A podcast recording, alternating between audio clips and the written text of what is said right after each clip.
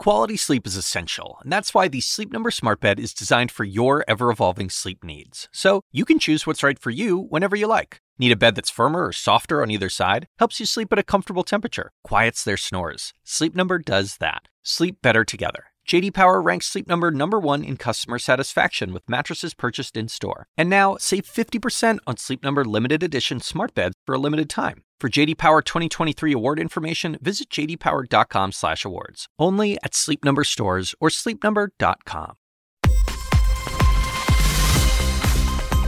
A warm welcome to all our first movers around the globe. Great to have you with us this Tuesday and plenty to get into on today's show, including a Mar-a-Lago raid, the FBI digging for documents at former President Trump's Florida home. We'll discuss the political implications and the legal message conveyed.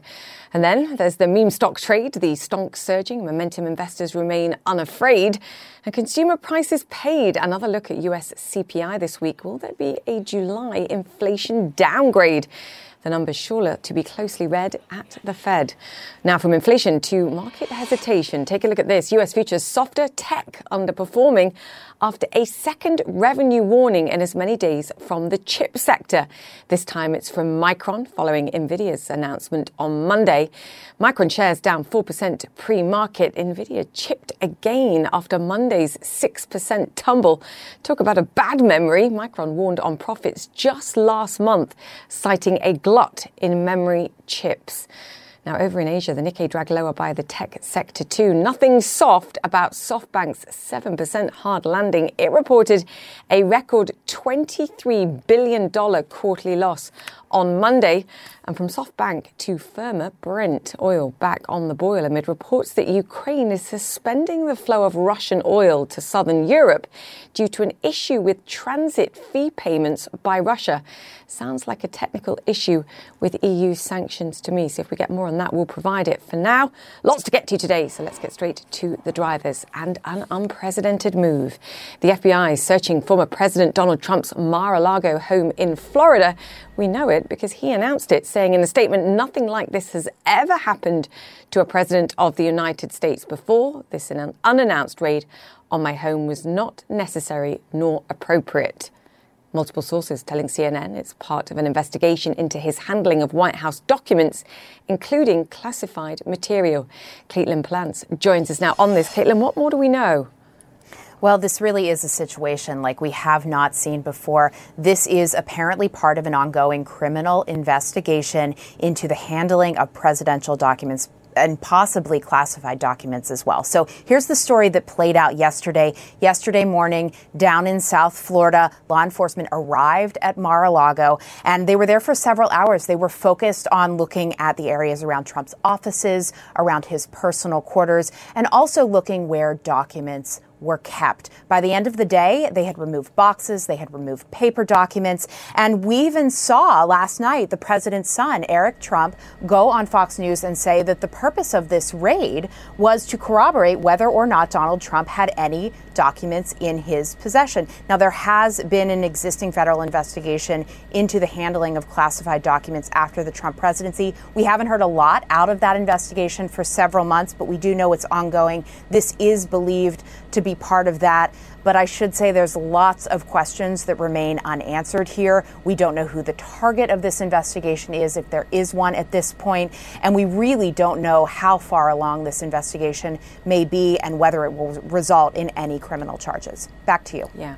Plenty of questions. Katelyn Polantz, thank you so much for that. Okay, let's dig more into this with CNN's senior legal analyst and former federal prosecutor, Elie Honig. Elie, great to have you with us as always. You can't just get hold of a search warrant.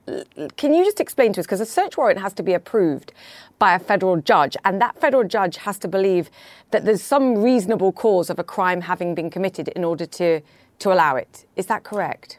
Yes, Julia. So there's an, a mm. fairly arduous process here. First, the prosecutor has to establish what we call probable cause that a specific federal crime or more than one crime was committed. And I've done this many times. You have to write it out in detail in an affidavit. You can't just go to a judge and say, hey, judge, we have probable cause, take our word for it. Then the federal judge independently reviews that document and has to agree. Sometimes they don't agree, but in this case, clearly a federal judge did review it, did agree that there's probable cause, and signed the search warrant. Now, it's important to note, though, probable cause is not proof beyond a reasonable doubt. That's a much higher legal standard that you would ultimately need to satisfy in order to convict any person in the United States.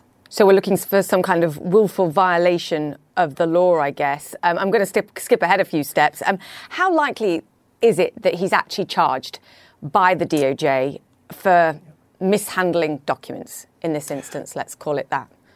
So, Julia, in my experience, getting a search warrant is often, but not always, a precursor to a criminal charge. There's no nationwide database here, so we can't say X percent of cases involving search warrants result in charges. But in my experience, it's the majority of times when you go get a search warrant, you do end up charging that case. However, of course, this case is not like all the others. We are talking about a former president. All of this, even last night's search warrant, are unprecedented. So DOJ is going to have to tread very carefully here. If they do bring a charge, they better make sure they have that proof locked up. Yeah, I mean, the, the backlash yeah. to, on that politically, um, yes, devastating on a number of uh, reasons, or, or for a number of reasons. If Trump is found to have violated the law, whether it's on this or something else, because it could be something else perhaps that they find, would that disqualify him for running for the presidency in 2024? Because I guess that's the big question now that, that people are asking. Yeah, that's a great question. So the technical answer is generally no. Believe it or not, under our Constitution and laws, a person can be convicted of many different crimes and federal crimes and still run for and actually be the president. However, important to note here the federal law that relates to mishandling of of certain government documents says that if you are the custodian of that document, meaning if you're the official responsible for that document and you destroy it or intentionally hide it or conceal it and you're convicted, A, you could be sentenced to prison up to three years, but B, you can be disqualified from holding future federal office. It's a very rare statute that says that this statute does. But that said, it's not entirely clear that that law itself is constitutional. If this happened to Donald Trump, he would argue, no, the Constitution sets limits on who can be president. You have to be 35 years old, you have to be a natural born citizen, and it's unconstitutional for Congress to say if you're convicted of certain crimes, you can't serve as president. So this is a complex legal battle that lies ahead. And it goes back to your point about if you're going to make charges here, then you have to make them stick because it's only going to rally the Republican base who are suggesting once again that this is a witch hunt, and they're already doing that. Um, there is a sub subplot here, very quickly, Elie. And aren't we waiting for an imminent decision on, on whether or not the Justice Department will indict Hunter Biden on, on various charges due to his, his uh, business dealings? Yeah, Julia. So that investigation's been pending with DOJ for over two years now. The reporting is that DOJ is nearing a point where they're going to have to make a decision one way or another. If there is a charge, that'll be another unprecedented situation. We would have the United States Department of Justice bringing a criminal case against the son of the sitting president. You're thing we've not seen before. We don't know how that's going to come out, but that will take us into uncharted territory as well. Yeah, we need more words other than unprecedented. don't Right. You're running out of them. Um, Elie, great to have you with us. Thank you. Thanks, Julia. Elie Honig there, CNN's senior legal analyst and former federal prosecutor. Okay, let's move on. China's military still conducting exercises in waters and skies around Taiwan a week after US House Speaker Nancy Pelosi arrived on the island. The drills were supposed to end over the weekend. At the same time, Taiwan's military says it's holding land based live fire drills today and Thursday. Selena Wang joins us now on this. Selena, just to explain what's going on, China has extended their military exercises. Taiwan already had those scheduled and are now doing them too. Yeah, Julia. So after Pelosi's visit, Beijing had announced that these military drills would last for several days and end on Sunday, but they have continued and it's unclear just how long they're going to last for. Now, China's military said these ongoing drills, they're going to focus on joint blockade and joint supply operations. But when we talk about the impact here, many military experts tell me we're not talking about days or weeks here, but we could be talking about months or years long impact. They say that we are entering a new phase, that Beijing has used Pelosi Pelosi's visit as an excuse to up the ante and over the long term increase not only the frequency but the aggressiveness of Beijing's military action around Taiwan. Now, if you look at the size and the scale of these drills, military experts tell me that this indicates they were planned far in advance of Pelosi's visit. But they say her trip provided the perfect opportunity for Beijing to justify going significantly farther than they had in the past. Now, these military drills, they essentially encircle Taiwan in what Beijing is calling a practice blockade. We've seen the military flood the seas and skies around Taiwan with warplanes and ships. For the first time, missiles even went over Taiwan Island. And we are hearing also from Taiwan's foreign minister who said on Tuesday that China is using these military drills as a playbook to prepare for invasion of Taiwan. I just want to pull up a quote from him from what he said at a press conference in Taipei. The foreign minister said, quote, China is conducting large-scale military exercises and missile launches, as well as cyber attacks, disinformation, and economic coercion in an attempt to weaken public morale in Taiwan. After the drills conclude, China may try to routinize its action in an attempt to wreck the long term status quo across the Taiwan Strait. Now, Julie, we have seen Beijing's aggressive actions win a lot of praise at home among the nationalists. It has unified the country amid all of the ongoing COVID and economic challenges we've been talking about for months and months. But of course, it's also further antagonized Taiwan, many of its neighbors, and of course, the U.S. Yes, and it's up the ante, to your point. I think it's very important. But speaking of the United States, it was interesting to hear from a Pentagon official yesterday saying, despite what we're seeing in terms of uh, the launching and the missile tests and drills, they've not changed their timeline on where they see potential for China to take military action in Taiwan. And they're still saying it's not going to happen within the next two years.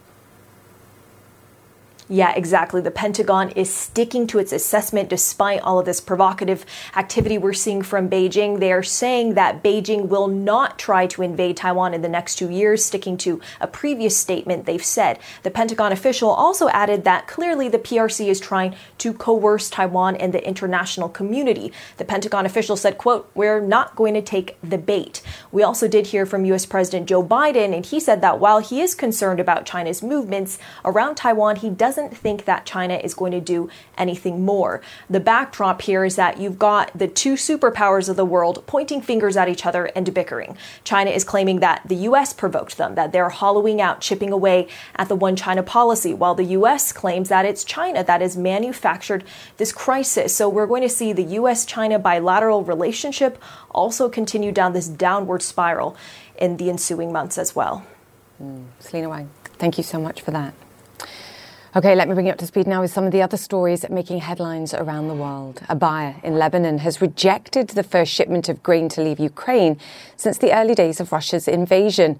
According to the Ukrainian embassy in Lebanon, the buyer refused to accept the cargo on board because delivery had been delayed for five months. The grain ship is now looking for another port to offload its cargo of 26,000 tons of corn. Mexico's president says everything is being done to reach 10 miners trapped in a flooded coal mine since last Wednesday. He visited the site over the weekend and said progress is being made in removing water. More than 550 emergency workers have been deployed to the rescue operation. And flooding in South Korea capital Seoul is being blamed for at least nine deaths, and authorities say another six people are missing. Torrential rain caused storm drains to overflow, leaving streets and subway stations underwater. More than 700 shops and homes have reported rising water. More rain is expected in the same area through Thursday. And people in Kenya are voting today in a crucial general election. Polls close in around an hour's time. They're picking a new president. Deputy President William Ruto and veteran opposition leader Raila Odinga are the leading candidates in a race analysts have said could be close.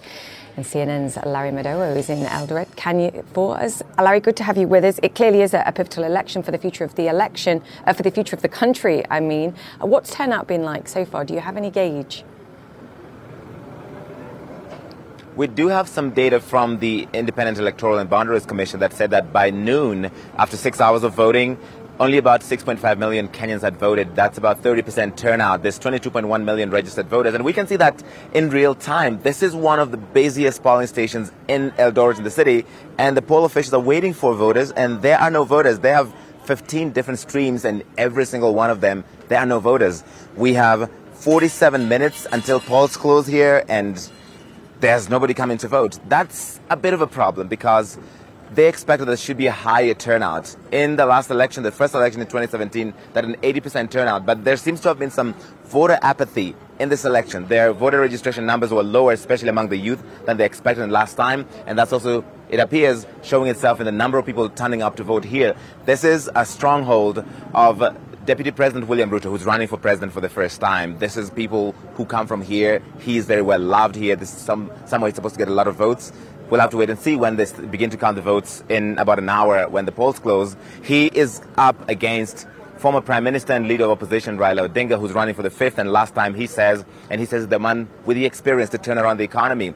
There's been a big economic problem in this country, partly because of the impact of the pandemic, partly because of the impact of the Ukraine war, partly because of the drought hitting parts of the country. There's surging inflation. Some common commodities have gone up by as much as 100% in the past few months. There's rampant unemployment here. The country is saddled with debt. These are some of the things that the candidates have been talking about, trying to turn around the economy. And so you'd think there'd be a motivation for people to come out here and vote. We don't seem to see that. Let me show you here, Julia. They closed out an entire street to allow people to vote. In the morning when we were here, there were a couple of people, maybe a hundred couple, hundred people in several lines. Now it's mostly empty. Even the security forces people kind of milling around wondering why is it that there aren't more people here. But maybe when the final number is announced, when the whole polls close around the nation, we'll get a better sense of the turnout. But still, really concerning this, what appears to be depressed turnout, Julia. Mm, fascinating to see what's going on there, Larry. We'll continue to um, come back to you throughout programming today and we'll see what happens. Larry Madowo, for now, thank you so much for that report. Okay, straight ahead from gig worker to all star employee, AirAsia offers its super app workers a full time job. Capital A's Tony Fernandez explains why. And semiconductor splurge as President Biden prepares to sign the landmark CHIPS Act. Indie Semiconductor's CEO on what it means for his company. That's all coming up. Stay with us.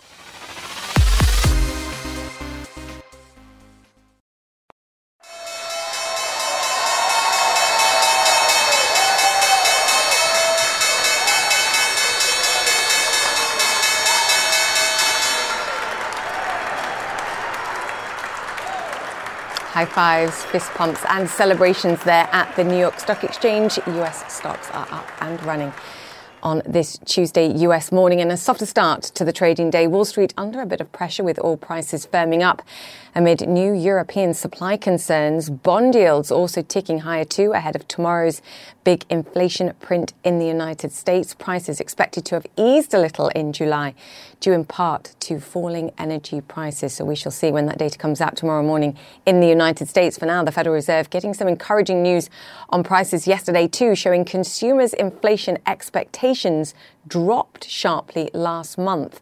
Remember, the big fear at the Fed is that inflation is getting embedded into future expectations, making it all the harder to control in the future. Now, the tech sector is the big loser in today's trade after a revenue warning for memory chip maker Micron. Micron warning of softer demand for chips used in PCs and in smartphones. Nvidia, which warned on revenue yesterday, is extending Monday's 6% decline, as you can see, off almost a further 2.5%. Shares of both firms already down more than 30% year to date, just to give you some perspective on that. Now, it's been a busy 24 months for the company once known as AirAsia. In 2020, it launched a super app offering a one stop shop for food delivery, ride hailing, fintech, and of course, travel services. The company says it has 51 million users across Asia. The app has been downloaded 40 million times. The new name of Capital A was chosen to reflect the diversification and changes. And with the super app now in growth mode, the company has taken the unusual step of making gig workers who provide ride hailing and food delivery services into full time employees. A guaranteed income and benefits are part of the package. Joining us now to discuss what's going on, Tony Fernandez, Chief Executive Officer of Capital A and Acting Group CEO of Air Asia X. Tony, great to have you on the show as always. Thanks, Let's thanks start. Me, Great to have you with us. Let's start by talking about the gig workers. How many workers are we talking about making into full time employees? And give us the rationale. Well, we started small. Um, we've had uh, we started with 20. Um, we've had a thousand applications since it was announced, uh, and so we're going to scale up quite rapidly. Uh, reason behind it, same reason when I started the airline 21 years ago. You know, in 20 years, or 21 years, we haven't had a single day of industrial action. We don't have a single union when we have 21,000 staff. I've always said if you put people first, productivity will be the best. We have the best fuel burn in the world was our pilots care. And so I felt there was a big disconnect between how gig workers were treated by um, these companies. And I felt that if I uh, and my company looked after these workers and treated them the same way we did for cabin crew or pilots or ramp handlers, then productivity would be in- increased. And we've already seen that with the uh, small amount of drivers that we've had and the huge response. And we think that'll be a huge productivity and cost advantage to us in um, ride hailing and food delivery. Just to be clear, are you going to have some full time employees but still allow those that want to remain flexible to be flexible delivery? Yes, we, yes you're offering I mean, my, both options. We're offering both options. Mm. Um, I would say the majority of what we're seeing is people who want to be full time. They want to get the full benefits of uh, being in capital A. And uh, we're seeing a lot of pride, a lot of uh, loyalty already, even though it's very short, and uh, huge productivity increases. Do you think this is going to become the model, perhaps, for other gig economy companies in the future? I mean, you've got some big competitors in the region, Grab, Food Panda, for example, if I just name a couple, yeah. offering flexibility to those that want it, work whatever hours they want. They can click on if they want to, they can do something else if they don't, but also to provide full term employment um, should those people want the security and the benefits. Yeah, the, the, the reality is a lot of these people have become full-time employees, so sh- they should be treated as full-time employees, mm. and uh, and the companies will benefit from productivity. But there'll be some who do want to have it as a part-time, so that's why we have both. Interestingly enough, I received, uh, well, our company received a gift from Food Panda today, welcoming us into their uh, um, field and level field of competition, and and said, you bring great ideas to the business. So maybe they thought what we were doing was a great idea, and maybe they'll implement it. Do you think that was them being cheeky, or, or them actually acknowledging that uh, perhaps they've taken a hit probably, here? probably a little bit cheeky. Let's see whether Grab sends me a present. Yeah, bit of free PR. Um, the other thing you offer is training. So it is, in a way, a, a sort of avenue route via becoming a full-time time employee, perhaps to other options and other opportunities within the business too, because you, you know these people better, you know what their skill sets are. I think that's important Absolutely. to get back to I your mean, point. Yeah. Yeah. Absolutely. I mean, you know, we've been famous for taking dispatch boys and girls and making them pilots, people who are checking in staff and our engineers. Talent is our biggest asset. I mean, it's it's it's readily thrown around a lot, but we really use it. And you know, because of economic disparity, just because you may not have had an education because you didn't have the right financial background, uh, doesn't mean you're not uh, super smart. So we are good at turning raw diamonds into diamonds, and I'm sure many of our riders and drivers will will move on to bigger and better things within the AirAsia Group, Capital A Group, as many others have, and that is our strength, and will continue to be our strength in developing people it's hard to uh, price goodwill and productivity in many respects. Is it going to net cost you money if you um, don't quantify well, the benefits that are fluffier?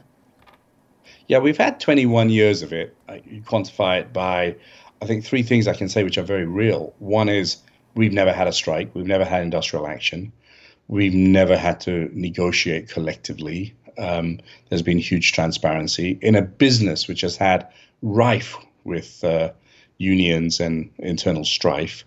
Uh, so that that's a real quantification. you can see in our cost structure, we're the lowest cost airline in the world by far, and that's because of high productivity. I think the second thing is COVID. You know that the, the goodwill we built, even with our passengers, while there is a minority that have complained a lot about taking a long time for us to get refunds, 88% of our passengers said, Look, you've been great with us. Um, we know you're in trouble. Uh, we'll take a credit shell. And so a lot of that has come from the way AirAsia has treated people in our company and treated our guests. So, you know, many people would laugh at the fluffiness, but there is huge intangible benefits in the way we run our company. Yeah, he who laughs last laughs longest, um, Tony. Um, let's talk about the airline business because it has been challenging. I know you're furiously getting all the planes back to capacity, and you've said 100% capacity by March 2023. I think an 80% recovery now in, in domestic travel, but international remains, as everybody knows, I think uh, still a huge challenge. Talk us through what you're seeing. So, so for us, we have you know we, we have different issues from Europe and America. Airports mm. are um, have enough work supply, bar one or two. Um, and uh, for us, you know, we have a huge fleet of 205 planes. Uh, getting them serviced and getting them back operationally has been a huge challenge. Today was a big day for us. We crossed 100 planes. We're now 108 planes. Load factor is very strong. Um, we hope by the end of the year we'll have 180 planes, and then by the by the first quarter, all our planes flying. We've kept our pilots current. We've kept our crew current, so that we don't have any manpower issues, and they will all um, get into the operation as the planes come out. So our big challenge over this last 12 months have been one, borders reopening, which they principally are, apart from North Asia, and um, getting planes in the sky. And our team have done a fantastic job to get 108, and uh, business is strong. And you know, long may that continue as we get uh, the other 100 planes back in the air. Mm.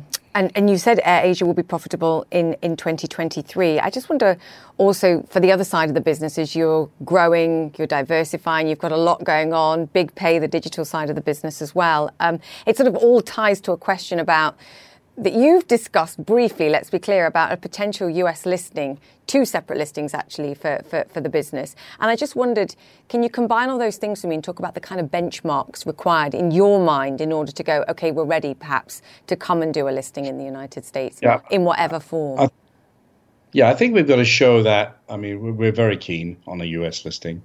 Uh, we think it's it's it's the home of the best capital and the best research and, and talent to understand businesses. We also think the US understands Southeast Asia much much better, especially recently. Um, and uh, benchmark for me is to prove our cost structure is in place, to prove that the airline recovery is uh, in full force, and um, and that we are able to generate f- good free cash flow and uh, strong profit growth. I think those are the benchmark for the airline and, frankly, for the other businesses that we're looking at. We've got the airline, we've got a very good engineering business, um, we've got two strong digital businesses, and a wonderful logistics business, which mm. just had kind of been neglected by us because we were so passenger focused and as an LCC. But really, we think we can do to logistics services what we did to passenger services, and that's extremely exciting for us yeah, as always, I always say it to you, and I think I get repetitive that you have a lot going on. You always do. And I remember a year ago, I was congratulating you on the birth of your daughter as well. So I just want to say, as I think as we approach her first birthday, um, happy birthday to her on that. And um, can we also talk about your dancing because you did do an Instagram video when you were talking about this this gig worker transition. I think we can show it. Oh look, we've got some other people. Um, we have to we have to see your dancing, Tony. Can we talk about your dancing? oh well. I'm a I'm a happy-go-lucky guy, and I'll celebrate in any which way I can. Dancing yes. is a great way of expressing. After the three years that I've been through, I think I should be allowed to uh, celebrate in in yes. probably more different ways than most CEOs would. That's you. Great to have you with us, Tony. Thank me. you. We'll chat again soon. Pleasure. Tony Thanks very much. Thank you the Chief Executive Officer of Capital A and Acting Group CEO of AirAsiaX there. Thank you.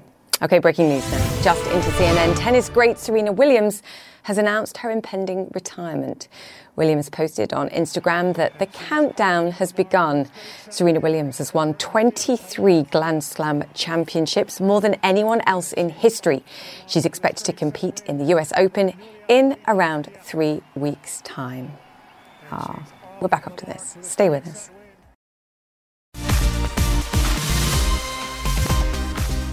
Welcome back to First Move. Haiti is spiraling deeper into crisis following the assassination of its president last year. Inflation is estimated to be running at 30%, and there are shortages of fuel and food as armed gangs take control in much of the capital. CNN's international security editor Nick Paton Walsh travelled with a SWAT team in Port au Prince. The descent into the abyss in Haiti is fastest here. The one certainty is when the police SWAT team we are with cross into gang territory. They will take fire. It is now a blunt war for control of the capital. The police need to prove they can be here, the gangs that the police cannot. And it is ordinary citizens who are caught in between. Here, a passenger on a civilian bus that was hit in the street.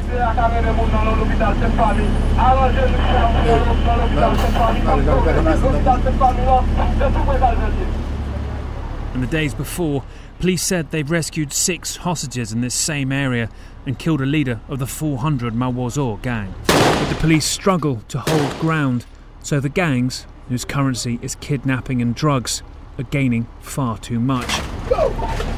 Especially right here.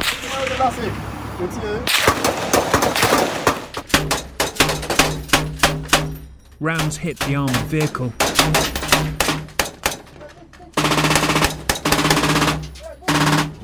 They think they see where the gunmen are.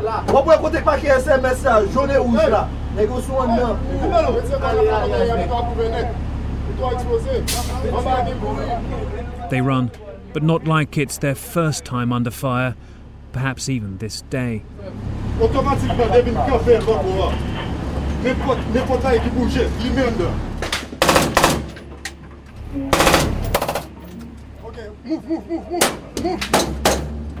They slide back. Perhaps the gang have fled down the alley.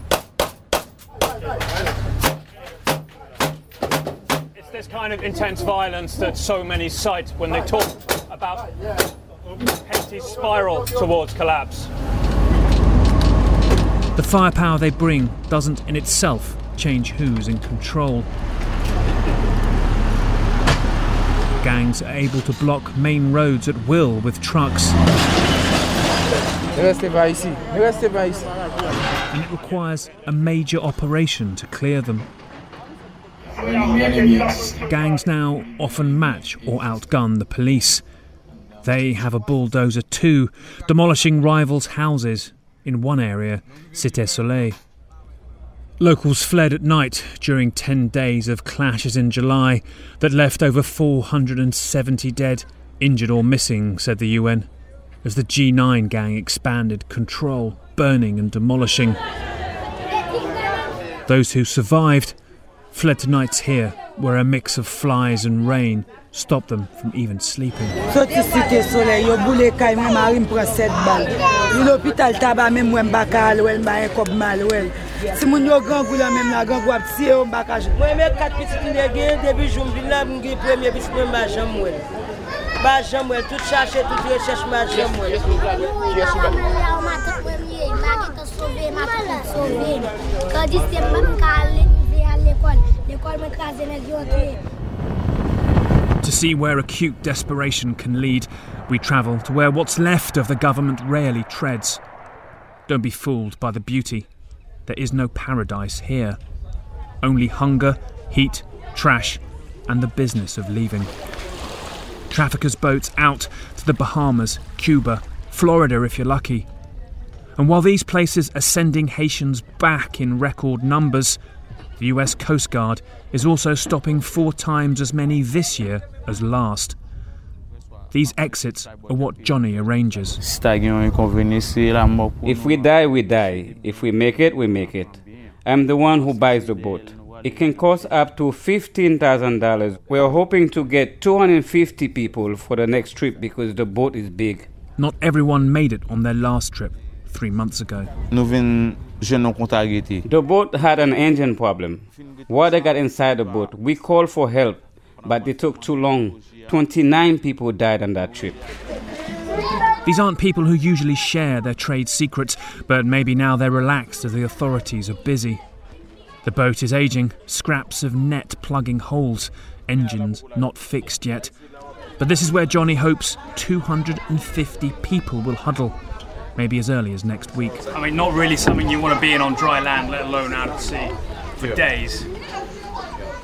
One man tells us why he saved for a year to get into here. Après études classiques, moi, moi rentré dans faculté. I graduated and worked as a teacher, he says, but it did not work out. Now I am driving a motorcycle every day in the sun and the dust. How will I be able to take care of my family when I have one? I'm not afraid. I will be eaten by a shark or make it to America. A hope so remote, it could only exist here, where they say the choice is between fire and water, even if all day, every day, already feels like drowning. Nick Paton Walsh, CNN, Port au Prince, Haiti.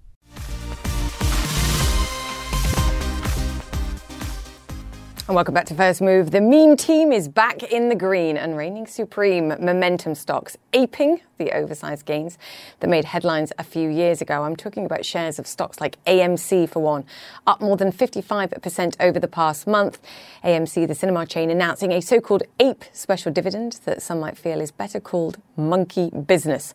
Paul La Monica joins us now on this. Just to be clear for our viewers, we're talking AMC, GameStop. Remember the GameStop saga? Bed, Bath and Beyond was another one. Um, is this completely bananas? Because if we bring it back to the fundamentals once again, Paul, um, I mean, these guys are set to lose money this year and next, I believe. All of them. Yeah, yeah, it is uh, a bit crazy. I think that uh, Wall Street insanity uh, is a constant and it's alive and well. But to be fair to some of the retail traders that are trying to squeeze the short sellers that are betting against these uh, companies, when you look at AMC, for example, AMC does benefit from the fact that we've had a pretty solid summer for the you know for Hollywood, and that is good news for AMC. GameStop, I think, has done a lot with Ryan Cohen, the uh, Chewy founder, now is its chairman, really trying to latch on to the NFT trend with gaming and hopefully boosting its business there. But these moves are so sudden that you can't help, Julia, but think that it is about this army of Reddit apes that wants to inflict pain on those short sellers who are fairly looking at the fundamentals and recognizing that, hey, these are companies that aren't profitable and may not be profitable for some time. Why should they be valued at these prices? And, you know, that's why Wall Street is this great debate of, of sellers and buyers. And let's just be clear for context before someone complains to us. The, the meme stock fans themselves call themselves apes. So we're, we're, we're we not, are not using it as a derogatory term by any stretch of the imagination. It is the nickname grief. to the point that AMC is even having a preferred stock dividend that is going to trade under the ticker symbol of APE. So, you know, CEO Adam Aron at AMC really going all in on this phenomenon. responsible to, to buy into this.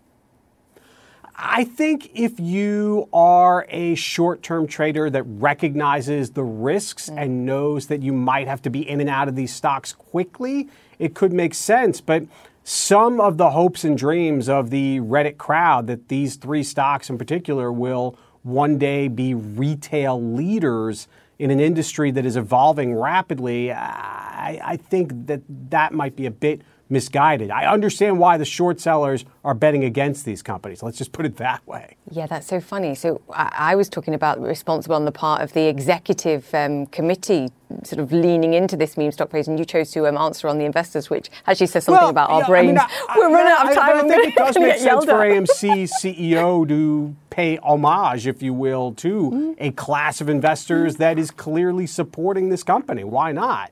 If, if institutional investors are shorting you, go where the love is. Totally. Drink the Kool Aid. It's banana flavored. Paul La Monica, thank you so much for that. Too much fun on the show.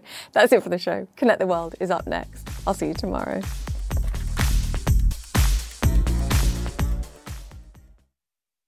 When you work, you work next level.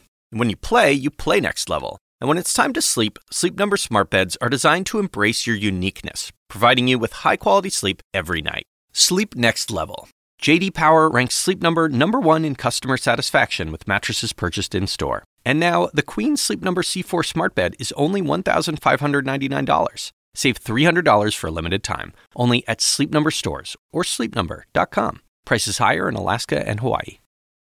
Quality sleep is essential, and that's why the Sleep Number Smart Bed is designed for your ever evolving sleep needs. So you can choose what's right for you whenever you like. Need a bed that's firmer or softer on either side? Helps you sleep at a comfortable temperature, quiets their snores. Sleep Number does that. Sleep better together. JD Power ranks Sleep Number number 1 in customer satisfaction with mattresses purchased in-store. And now, save 50% on Sleep Number limited edition smart beds for a limited time. For JD Power 2023 award information, visit jdpower.com/awards. Only at Sleep Number stores or sleepnumber.com.